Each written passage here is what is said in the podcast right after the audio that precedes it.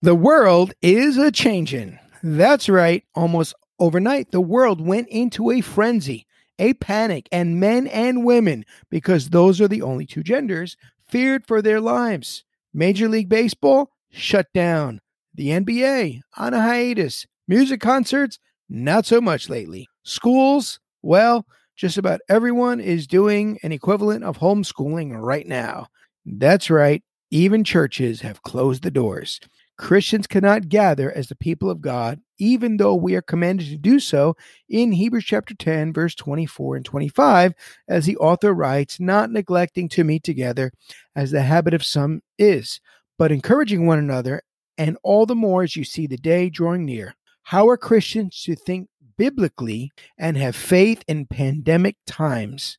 I'm so glad you asked. Let's take this time to stop and think about it.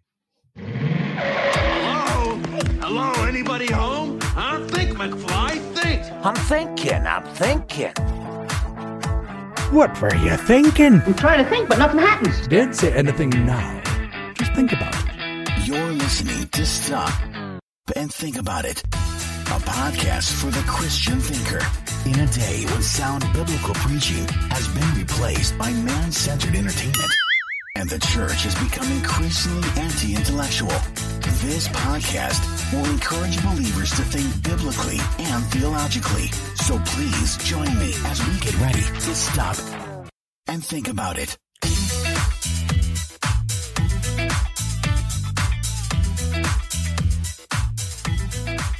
All right, Glenn, we finally launched. Go ahead and ask me what we launched. What did we launch? We launched the brand new, newly designed, spanking hot off the press Soul Fishing Ministries website, and people can check it out right now. All right, Glenn, how many times a day do you check out the new website?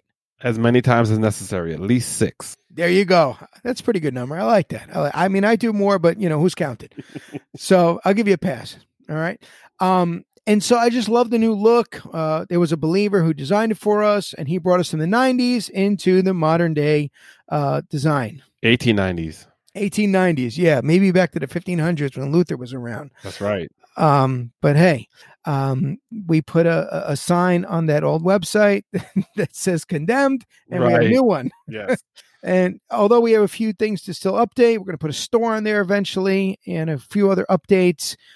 Such as our tackle box, all kinds of things to download, resources. You could check out the media right now, read the daily devotions written mostly by our Kenyan prayer prince, Evans Aling, or Olang. And he's going to hate that I shouted him out, and I'll probably get a phone call or text message because he hates when I do that. And so I do it all the more.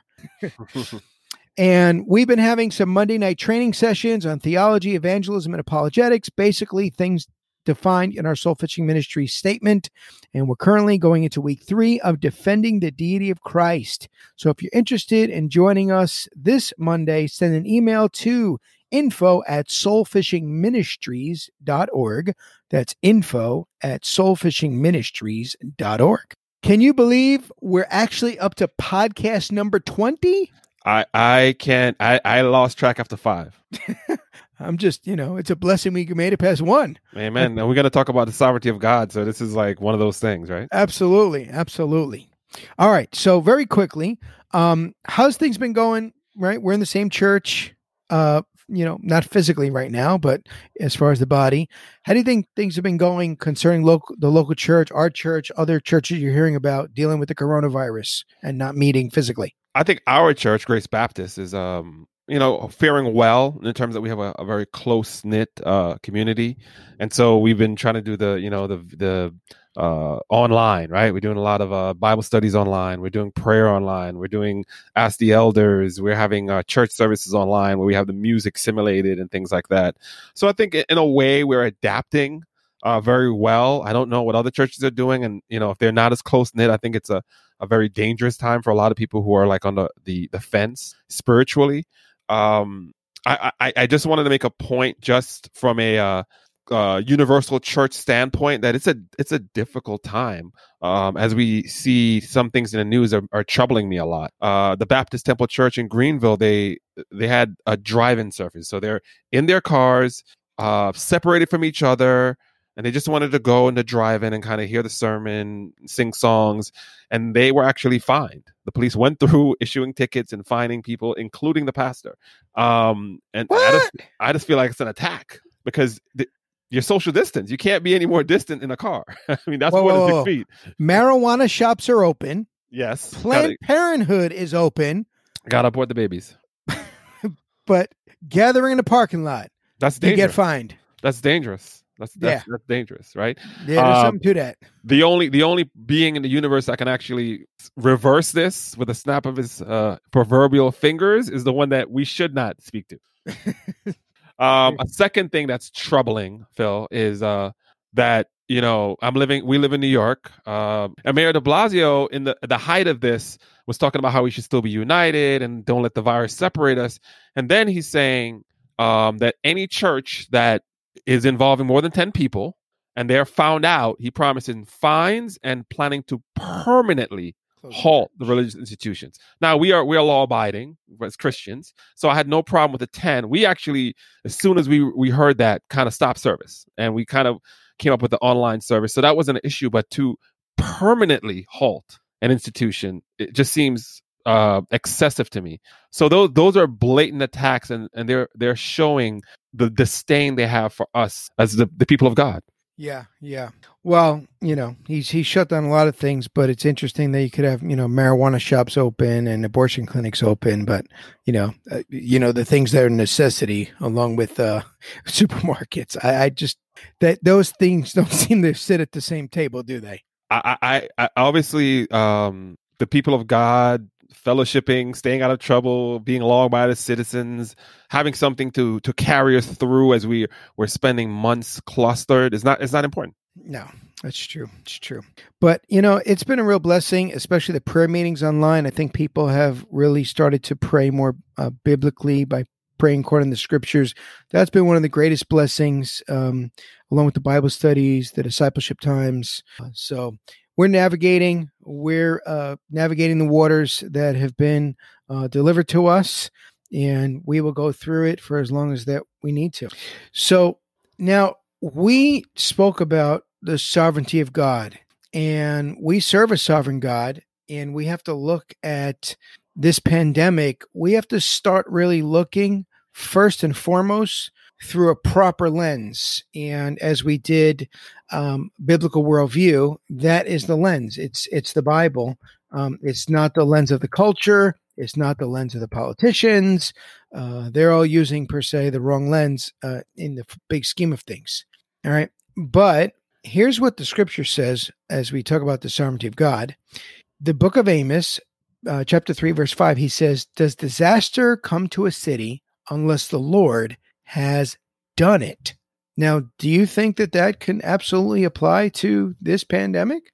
I would think it's like chapter and verse. Chapter and verse. Nothing is outside of his control, right? Nothing. And so the hyper grace people, they're having a difficult time with this, right? What's hyper? Pastor, not all of us have a seminary degree. What's hyper grace? So hyper grace is, God is love, love, love, nothing but love. There's no judgment in God. There's no wrath in God. He just, love, love, love. I guess they missed Isaiah chapter 6, where it says God is holy, holy, holy. It doesn't say he's love, love, love, although God is love. The scripture does say that, but it says he's thrice holy. Right. And so people, again, they lower one attribute of God and they raise others. So they lower wrath, judgment, and they raise up love and grace and mercy. Now, wouldn't it be appropriate to also say that it can be loving to punish? You have a child, right? Yeah. And I've had to lovingly correct. Right. A bunch of times. I think the Bible even says that God chastises, he corrects those he loves. Book of Hebrews. That's right. And so we have to view these things from this type of pandemic or any pandemic, sickness, evil. We have to view these things from a sovereign God standpoint, because if we don't, we're going to be in big trouble, because God is not a deist God. He just didn't wind up the universe and just let it run on its own. So the same sovereignty that could stop the coronavirus, yet doesn't, is the very same sovereignty that sustains the soul in it. And knowing this makes all the difference in the world. So, and when we were discussing this, and I'm thinking about, we're going to talk about sovereignty of God in this COVID-19 atmosphere. The question that was coming to me, and I know we're pretty much on the same part, but I wanted you to just like lay it out for the listeners. Are we saying that God is doing this for some, specific reason that we know of? God is doing this for the specific reason of his own glory. We could say that absolutely.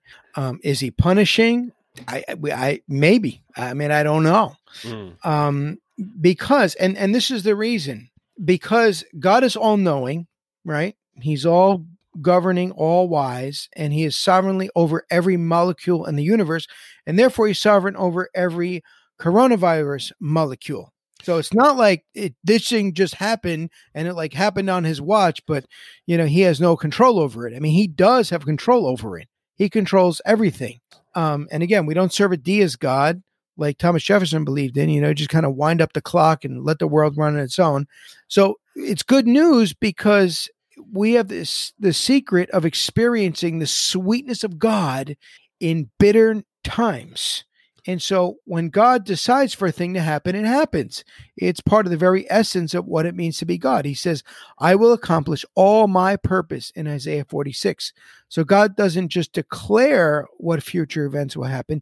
He makes things happen, which means, as Job learned from hard experience, no purpose of yours can be thwarted in Job 42:2. Or as Nebuchadnezzar learned from his merciful humiliation, no one could stay the hand of the Lord, Daniel 4:35.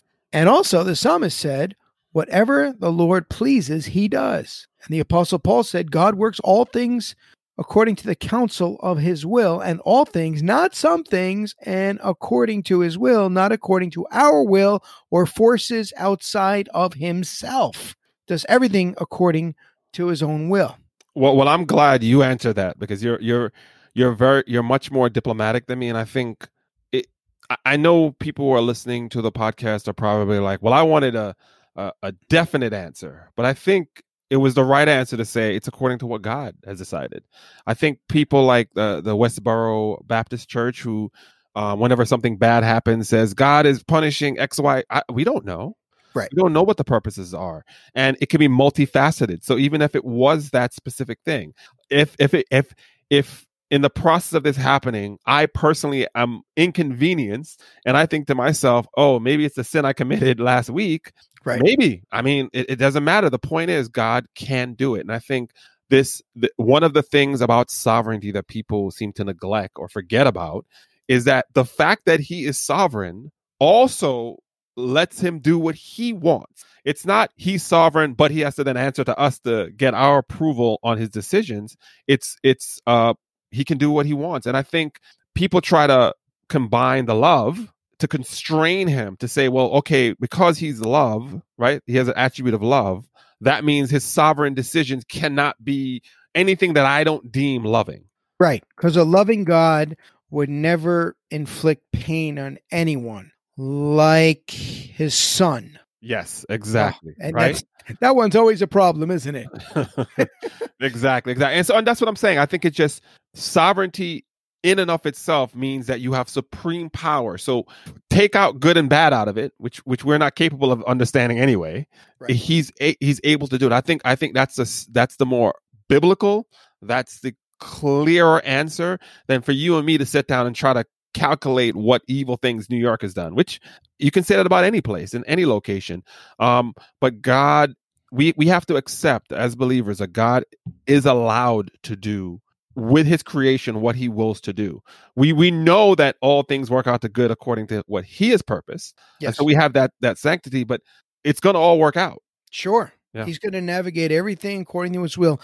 I was listening to Paul Washer, and he was telling me about some kind of irrigation systems. And so the water would flow through, and to get it into the fields to irrigate the crops, it moved. But then the farmers, they would have like these levees and systems, and they would open one and shut another one. So they, God willed for the water to run, right? And they just kind of navigated things. according to the good, if you will, of the crops.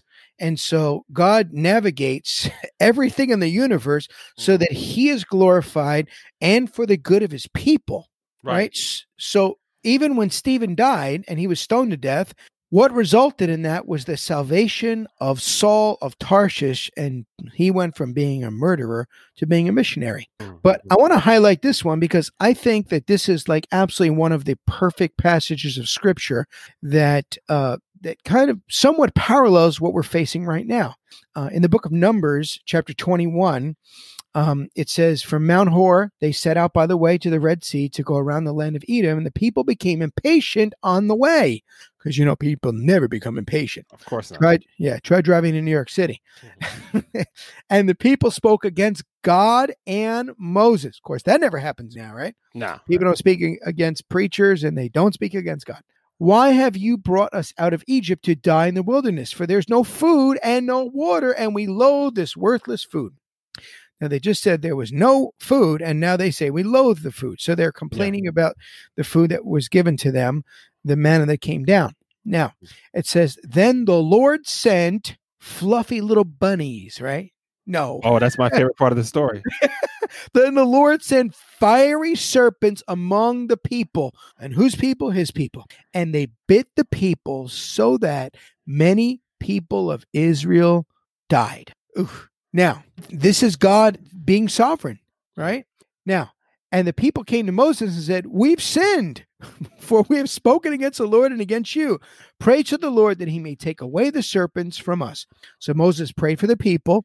And the Lord said to Moses, make a fiery serpent and set it on a pole, and everyone who is bitten, when he sees it, it shall live. So Moses made a bronze serpent and set it on a pole, and if a serpent bit anyone, he would look at the bronze serpent and live. So we see God sending something that harmed and then creating the means to heal. One thing that I love about this story, about this thing, is that he doesn't take the serpents away. Right? Interesting. He doesn't countermand himself. He doesn't say, yeah, you know, I thought about it and I'm a loving God, hyper grace, and maybe I shouldn't have sent the serpents. He's like, no, the serpents were right. But those who have the humbleness of spirit to look on the serpent that I send, the bronze serpent that's made, they will be bitten and not die. Right. You know? Right. And so the people had to trust in God. Exactly. Because, I mean, if you get bitten and you just look at something, like, why would you get better from that? Exactly. Yeah, exactly. And another thing that I love about this, you picked a good verse, man, is... I try. It's also in John 3, right? And that's how Christ says, same way that happened. God sent a serpent, which was justified, and then he provided the way out, just like how we are all... justly sinful, evil, deserve hell and damnation and deserve to be punished by God. He then sent his son, who he put on a cross and became an example for us. Yes, we have all been bitten by the fiery serpent of sin. Mm-hmm. And the venom of God's wrath has went all throughout our lives. Romans 1 tells us the wrath of God was abiding upon us presently, not future, presently. And I like what you pointed to in John chapter 3. It says, and as Moses lifted up the serpent in the wilderness, so must the Son of Man be lifted up, that whoever believes in him may have eternal life. Now, for those of you that used to sing the song like I did, Lift Jesus Higher, that comes from John chapter 3, and it was not about praise. It was about the crucifixion. And all those who fixed their gaze upon the serpent in the Old Testament were healed, and all those who fixed their gaze upon the cross of Christ are healed from their sin. Now, it's not just looking at a cross hanging around someone's neck or hanging around someone's wall, but it's about looking to Christ alone for your salvation, because he was lifted up in the same way that the serpent was lifted up, but he was lifted up on a cross, and he paid the penalty for the sting of death that bit the people of God. And I'm thinking about that. That's a great point, because another question someone might ask, right? Well, why are believers going through this? Or why are if God is punishing somebody, why is everybody getting the brunt of this? And I think this answers the question well, is that we're all under the condemnation of sin. You know, the people in the time of Moses that you just referenced, they had committed a sin. God sent the serpent, but the faith of the people involved was kind of revealed. And I think, in a sense, well, how are we dealing with this tragedy, right? How are we dealing with our lives being completely uprooted and disrupted? Are we having a greater faith, a greater reliance on God? Or are we grumbling, complaining, you know, woe is me, you know, all these different things, which are legitimate complaints, but it's revealing that our heart is not with God. It's not with Christ. Yes. It's not with his sovereignty. Right. Now, let me flip the coin to the other side. Let's look at it from the other angle. Why does anything good ever happen to us? Why does God do anything good in our lives ever? He gives us clean air. He gives us the sun. He gives us the moon. He gives us food. We never see the righteous begging for bread. I mean, he cares for us. How could God, knowing what we thought about, not, as Voddie Baucham said, not choke us in our sleep for just one thought of wickedness? Mm. But yet he doesn't do that. And so the kindness of God, no one ever complains about that. I mean, if God were just to let sin run its this rampant pace all around the world, I mean, everything would be doom and gloom and gray. There would be no sunsets. There'd be nothing loving. There'd be no kindness. You know, it would just be weeds and thistles all over the planet. Exactly, Phil. If we can just kind of summarize this podcast, I think you started off great. We need to have a different perspective, a biblical perspective. Yes. And as bad as things are, in comparison to what, right? We need to look at it from a biblical long view. And then I think everything kind of comes into perspective. And yeah, it's not as bad. I mean, it's bad, but it's within the realm of God's control. Once again, sovereignty is not just about this theological term that we want to teach you, but it's going to really help you, because if you know that God is in control of it, why? What are we afraid of? Absolutely. Absolutely. I heard one guy, he said, why did this have to happen in our generation? So in other words, it's okay if it happens in another generation. Next generation is okay too. Yeah, that's right. It can happen to our kids and grandkids, but don't let it happen to me. Right. You know? Right. And so it's like, you know, it's okay if other people get sick, just don't let me get sick. You know, and so even the way people process this normally is just very selfish. Everything is about self-preservation, this mindset of survival of the fittest. But really, we have a God in heaven who is sovereign over every molecule in the universe, and we could trust that he knows exactly what he's doing with this pandemic. I think there's somebody's sovereignty that's getting beat up right now. And it ain't God, right? It's man, right? Yes. We are learning how little control we have over anything. Oh, man, it's so frustrated, you know? They just can't put it in their hands and manipulate it like with a joystick. They just can't control it. And man is like, doesn't know what to do. So everybody just stay put and stay inside till we're trying to figure something out. We're going to try this, try that, blame this person, blame that person. And listen, there might be a cure, and you know, but you know, one of the things that I found interesting in writing a couple articles on this called, Faith in Plague Times, very similar to the podcast name, Faith in Pandemic Times, was what happened in the time of Martin Luther. Now, Phil, I know I mentioned 1890s, but really, we're going back that far? We're going back further. We're going back even further. We have to go all the way back to around the 1300s. So Solomon said that there's nothing new under the sun. And of course, this is not new, because these things have happened in the past. And like I just said, this happened around the 1300s. The word pandemic actually means pertaining to all people. It's a Greek word.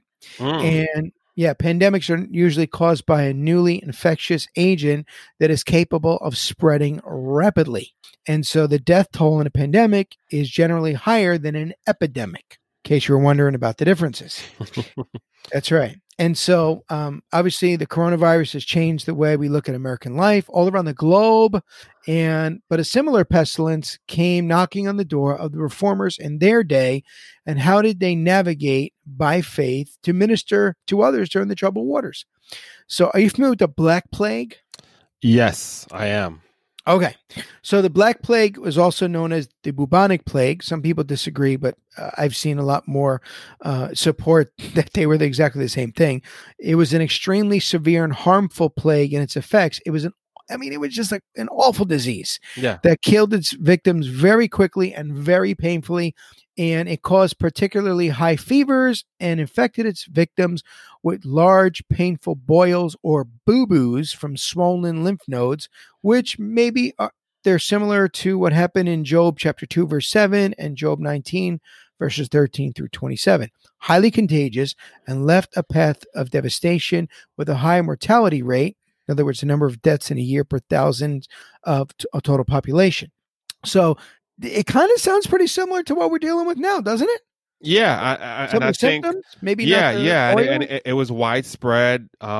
Very quickly. At least initially we didn't know that much about it in this time. They didn't really know much about it for a while, right? It took them years to kind of discover that it was believe rats that were spreading it. And then they were unhygienic. So it's similar. It's the same thing about keeping clean and making sure we're separating the disease from the undiseased. So it's kind of a similar thing where you don't know. I think one of the main things is you don't know. So you're going to visit someone who's sick. Right. And you don't know how it's being transmitted. And so you don't know if it's just standing there, being in the same room, touching them.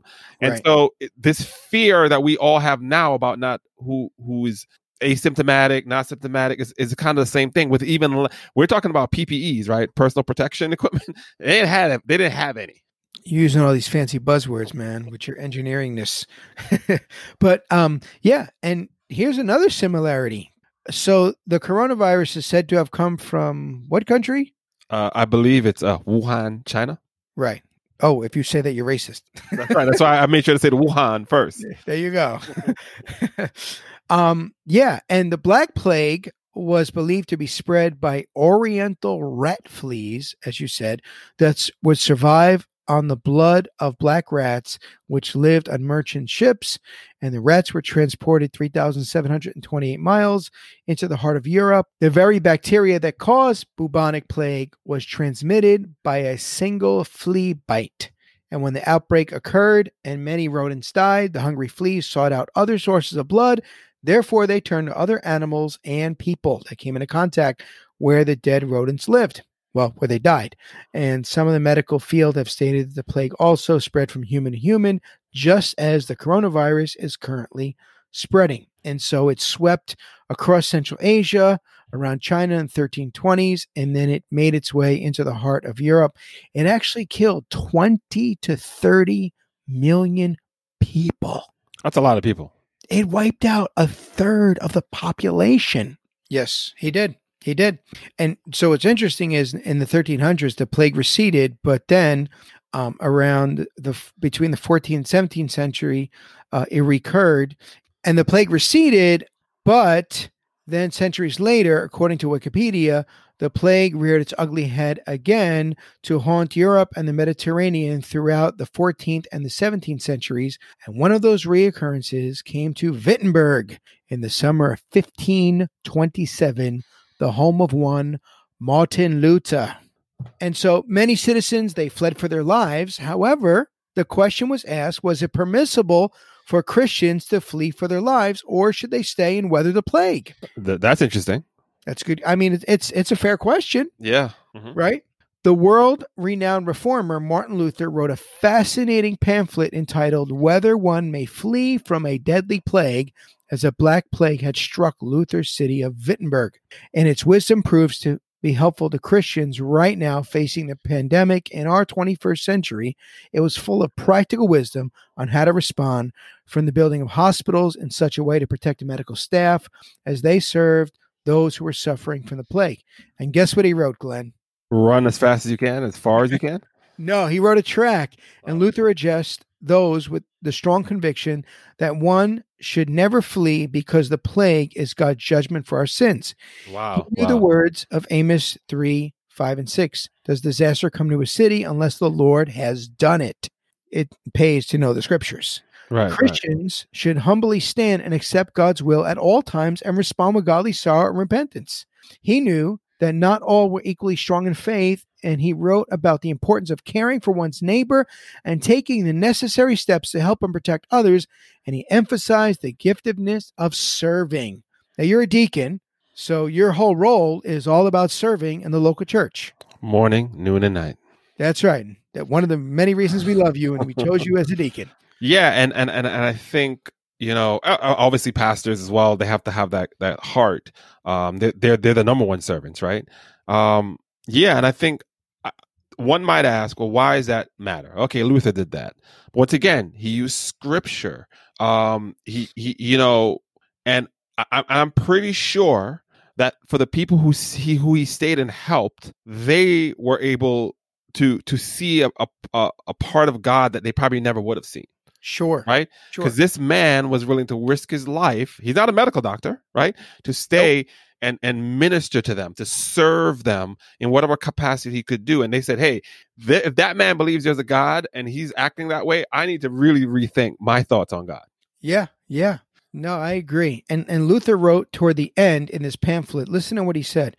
Therefore, I shall ask God mercifully to protect us. Praying for God's merciful protection of us all is where we must begin. Mm. Luther continued with practical steps, stating, then I shall fumigate, as he states, his house, the yard, and the street. I'm not sure what fumigating entailed in the 16th century, but whatever it was, Luther was advocating for it, and I have to imagine it was some kind of way of disinfecting the aforementioned areas. Some old school Lysol. That's it. Some of that old German Lysol. He'll help purify the air, administer medicine, and take it. He said, I'll avoid places and persons where my presence is not needed in order not to become contaminated and thus perchance, infect and pollute others and so cause their death as a result of my negligence.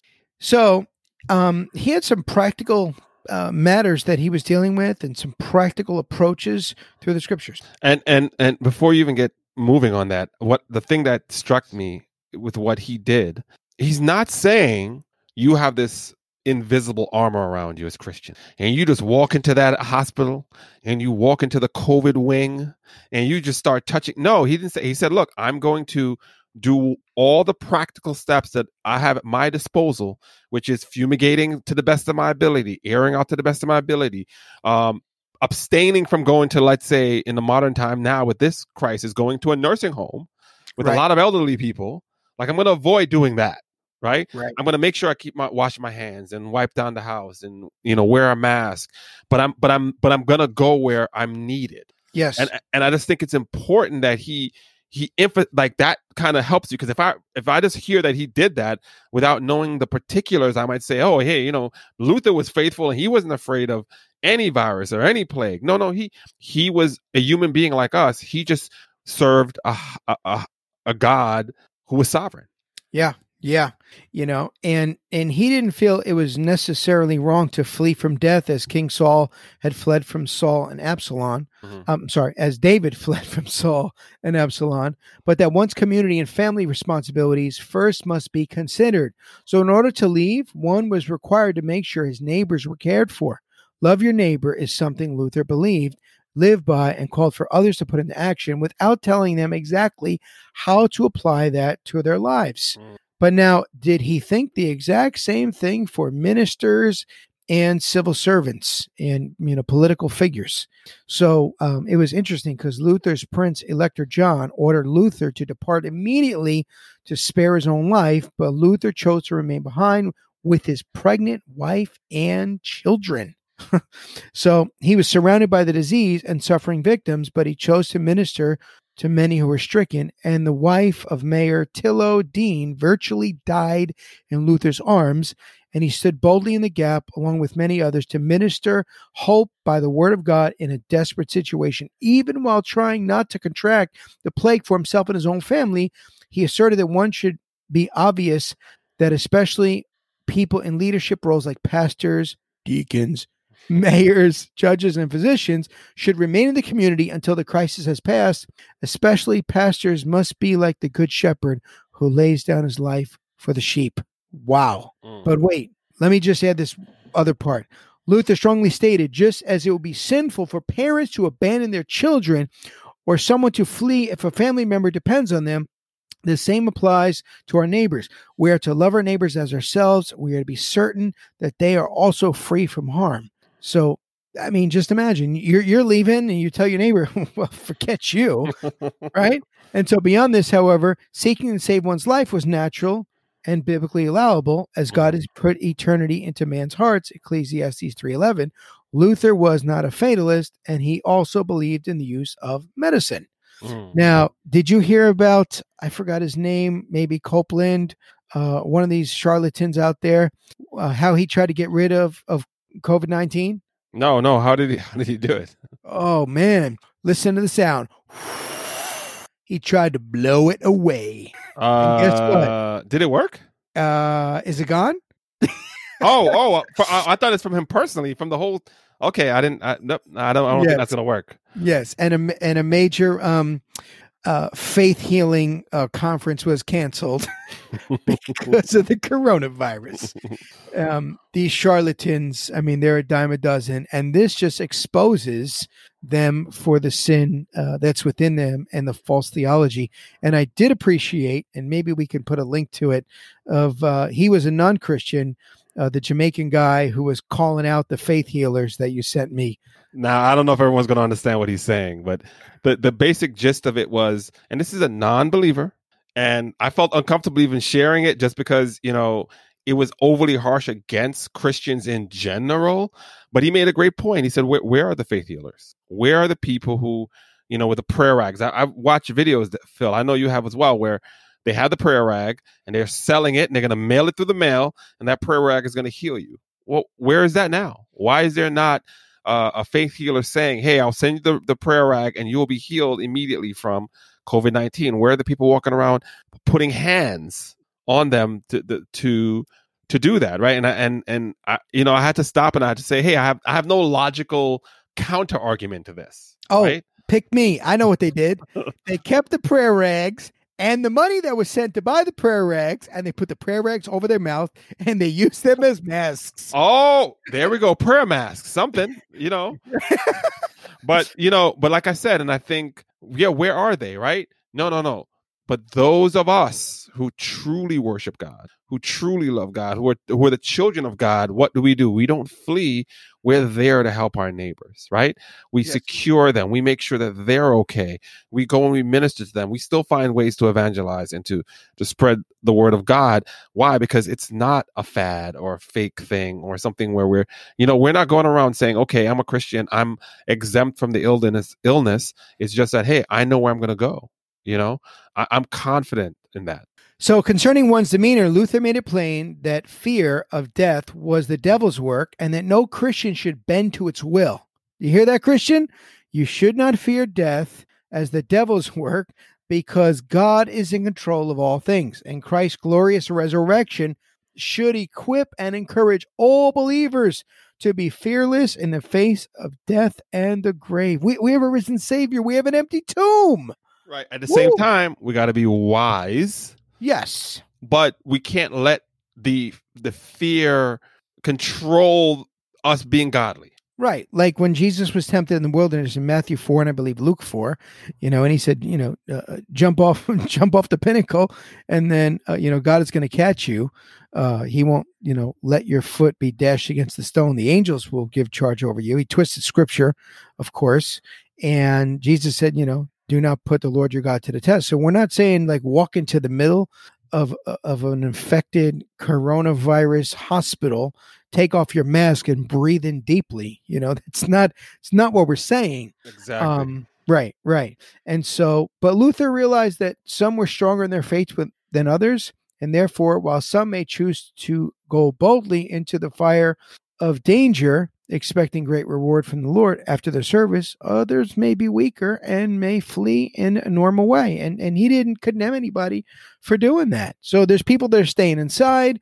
There's some people, they're going out preaching. They're going out handing out gospel tracts. And once again, it's not everyone's cup of tea, but I'm saying you can simply call. Before this podcast started, one of our church members was calling me. I had to tell him I'm working on the podcast at the moment, but they're calling saying, hey, I haven't heard from you in a while. I just want to make sure you're doing okay. That's what we're talking about. Let's not make it, like Luther level where he's going in the midst of everything. We have a different time where we have doctors. We have a lot of other people who are able to deal with the medical side. Sure. But at the same time, I know people who are not believers, who are so fearful, they're so consumed by this that they can't even call other people to see how they're doing, right? I don't want us to be in that realm. I want us to be saying, okay, dangerous, possible ability I might die, I'm worried about my family, I wonder how brother and sister so-and-so are doing. Let me reach out to them. Let me know them how I'm doing. That process, some people are not doing it because they're fearful. Right. Right. Yeah, that's true, because we know something in this day and age that Luther didn't know, per se, even though he was fumigating. We have germ therapy. Yeah. And so, we understand germs and we have microscopes to put them under. And so, we understand more, but still we can't stop it, just like Luther couldn't stop it. What? With all of our fancy technology, we can't just, all of a sudden, just take a syringe and say, here's the answer. Boom. Now I gotta disagree. I was with you 100%, and now you're saying I have no control over this. I mean, social distance, washing my hands. I have no control. No control, and so I think it was Louis Pasteur, who was a Christian, discovered germ therapy, and his discovery greatly enhanced our understanding of how diseases live and are spread, which has led to continued medical research and even modern hospitals. But ultimately, Luther left all his personal convictions on whether to flee or to leave or to stay to each individual in light of the Word of God. And serious time should always be looked upon through the lens of God's Word. And so let me ask you a couple questions. Are you fearful during this time, or are you trusting by faith? Let me ask you another question. Are you using wisdom coupled with compassion? Here's another one. How are you using this tremendous God-ordained, God-decreed opportunity to display the truth and love of Christ in service to your neighbors? Are you calling church people more? Are you praying with people more? Are you checking in on people more? I think I was listening to Voddie Baucham. He said, member care has increased with pastors and deacons and church leaders all over the place. We have a different level of member care now. And I think that's the level that we should stay at. And so we're learning tremendous things through this plague. I failed to mention before, I believe it was Planned Parenthood lost $20 to $32 million. Yes. Plague. Amen. Woo! Amen. Right? That's a whole lot of ladies. That's a whole, and little boys that are not dying. Amen. And just as an aside, I just saw the movie Unplanned. Twice, once yesterday, once today. Definitely highly recommend it. Oh, but God used this plague, and yes, people are dying, and some people are getting sick, but some people are dying, and like millions of babies are being saved, right? So, we don't think that God can bring anything good out of something. But remember when they said to Jesus, can anything good come out of Nazareth? Can anything good come out of the coronavirus? Yes, it can. Amen. Amen. Why? Why is that? Because God is sovereign. Because God is sovereign. He sent it. He's in control of it. Again, we're not saying that he sent it necessarily to chastise and punish, but again, we can't say he didn't. We're just saying we don't know. Yeah. Right? But there's definitely a purpose. And let me ask you one other question. How are you using this as a springboard to minister the gospel to those that have a much greater disease? We mentioned it before. They're bitten by the fiery serpent. And sin, the venom of sin, is running all throughout their lives with absolutely no hope from the government, the environmentalists, the politicians, the educators. Their more fearful enemy is God himself, the wrath of God abiding upon them presently. Are you seeking to win the lost to Christ. And again, when we say that, I know we're not the Savior. We can't win them in that respect. We can only go out, but the Bible does say he who wins souls is wise. And so we go out to the lost, and we share the gospel with them. And God is the Savior. He does the saving. He opened the heart of Lydia because she had the disease of sin upon her, and he saved her. And when you speak, how do you know that God might not open the heart of a Lydia in your life and that person might not come to know Christ? Yeah, I definitely would agree with that. Yeah. So, Glenn, do you have any other further practical advice that you would want to leave with our listeners? Yeah, I mean, look, wisdom number one, right? Let's follow the laws of the states, of the areas that you're in, even though I don't agree with a lot of the laws. Romans 13. A lot of the restrictions. God has placed, him being sovereign, has placed these leaders in authority over us. Doesn't mean we agree with everything that they do. If you're able to disagree with them in a lawful way, do that.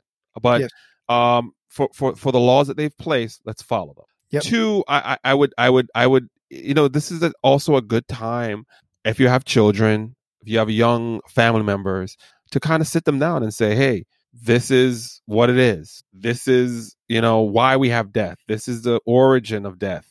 You know, you're probably hearing about a lot of this going on right now, and then use it as a point to teach about God and the gospel, what's going on. Yes. And I just think, and I think also we just got to make a concerted effort to think about our neighbors. I think you said it a couple times, Phil, just reach out, call unbelievers too. Just make it a practice to kind of be available with wisdom for everyone around you, so they know that, hey, I may not like everything that Phil says, but he was there for me when it was the lowest point.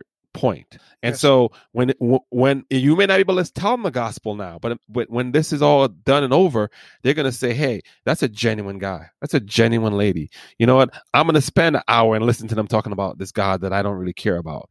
And so that's my practical idea. This is how you can kind of, and anybody can do this. You don't have to be a deacon or a pastor or an evangelist or a street evangelist. You just have to be someone who loves Christ and loves his neighbor like God has commanded us to be.